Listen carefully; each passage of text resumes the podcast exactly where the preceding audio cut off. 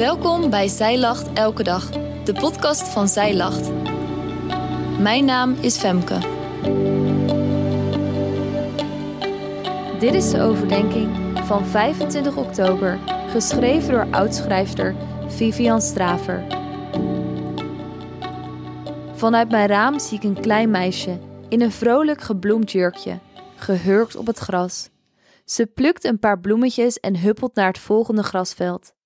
Na een heel boeket aan madeliefjes te hebben verzameld, huppelt ze breed lachend naar haar moeder en ze zegt: Kijk, mama, voor jou. Wanneer Jezus spreekt over geloof, dat we moeten zijn zoals dat van een kind, is het onder andere deze vrolijkheid waaraan ik moet denken. Soms zijn er zoveel dingen die ons in mineurstemming tot God brengen, maar Psalm 96 toont niets van dat alles. Deze psalm is één en al vrolijkheid, lof en glorie voor onze God. Psalm 96 is vermoedelijk geschreven door David.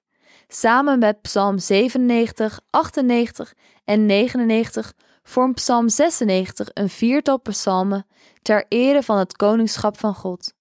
Ze kenmerken zich door een uitgelaten vreugde en lof, gericht op Gods grootheid en majesteit. In Psalm 96 kunnen we een structuur onderscheiden. Eerst wordt God aangeroepen en vervolgens wordt er een reden gegeven voor de lovende aanroep. In deze psalm zien we dat driemaal terug. In Psalm 96, vers 1 tot 3 staat: Zing voor de Heere een nieuw lied.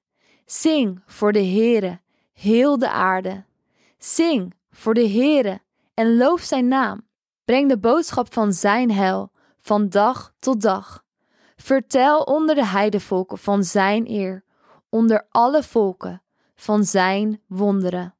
Laten we voor God zingen, want daar geniet hij van.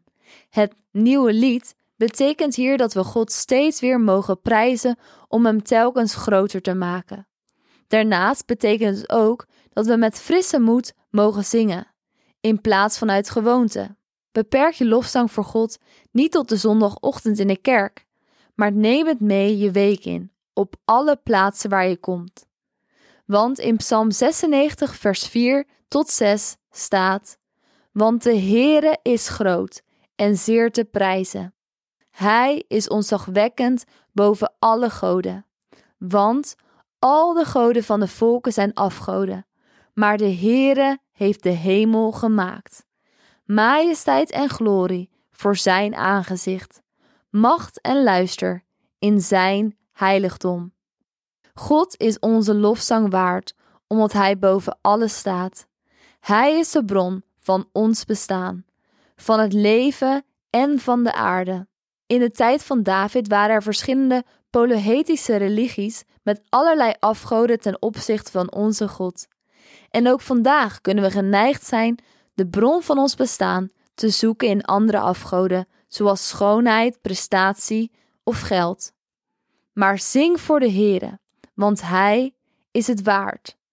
In Psalm 96, vers 7 tot 9 staat het volgende. Er staat: Geef de Heere, geslachten van de volken, geef de Heere eer en macht. Geef de Heere de eer van Zijn naam. Breng offers en kom in Zijn voorhoven. Buig u neer voor de Heere in zijn heerlijke heiligdom. Beef voor zijn aangezicht, heel de aarde. Hier lezen we weer een herhaling van de eerste drie versen. God wordt geprezen. Hij is het waard om geprezen te worden door alle volkeren. Prijs hem samen met je gezin, met je huisgenoten, je vrienden.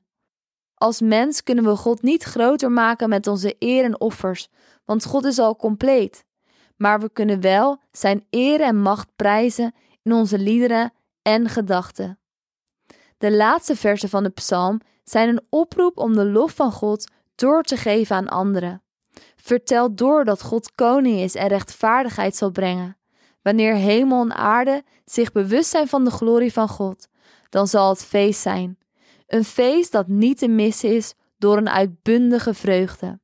En dit kunnen we ook verder lezen in Psalm 96, vers 10 tot 13. Zeg onder de heidevolken, de Heere regeert.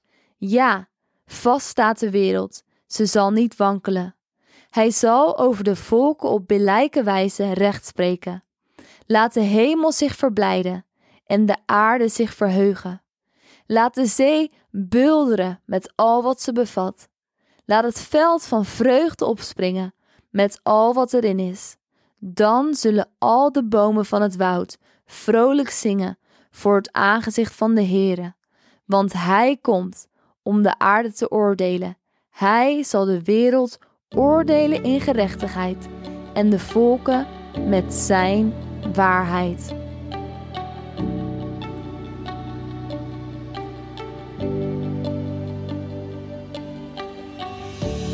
Dankjewel dat jij hebt geluisterd naar de overdenking van vandaag. Wil je de overdenking nalezen? Check dan onze website. Je vindt er ook meer toffe dingen die jou helpen om de Bijbel vaker te openen, zoals boeken, Bijbels, cursussen en evenementen. Morgen ben ik weer bij je terug met een nieuwe overdenking. Tot dan!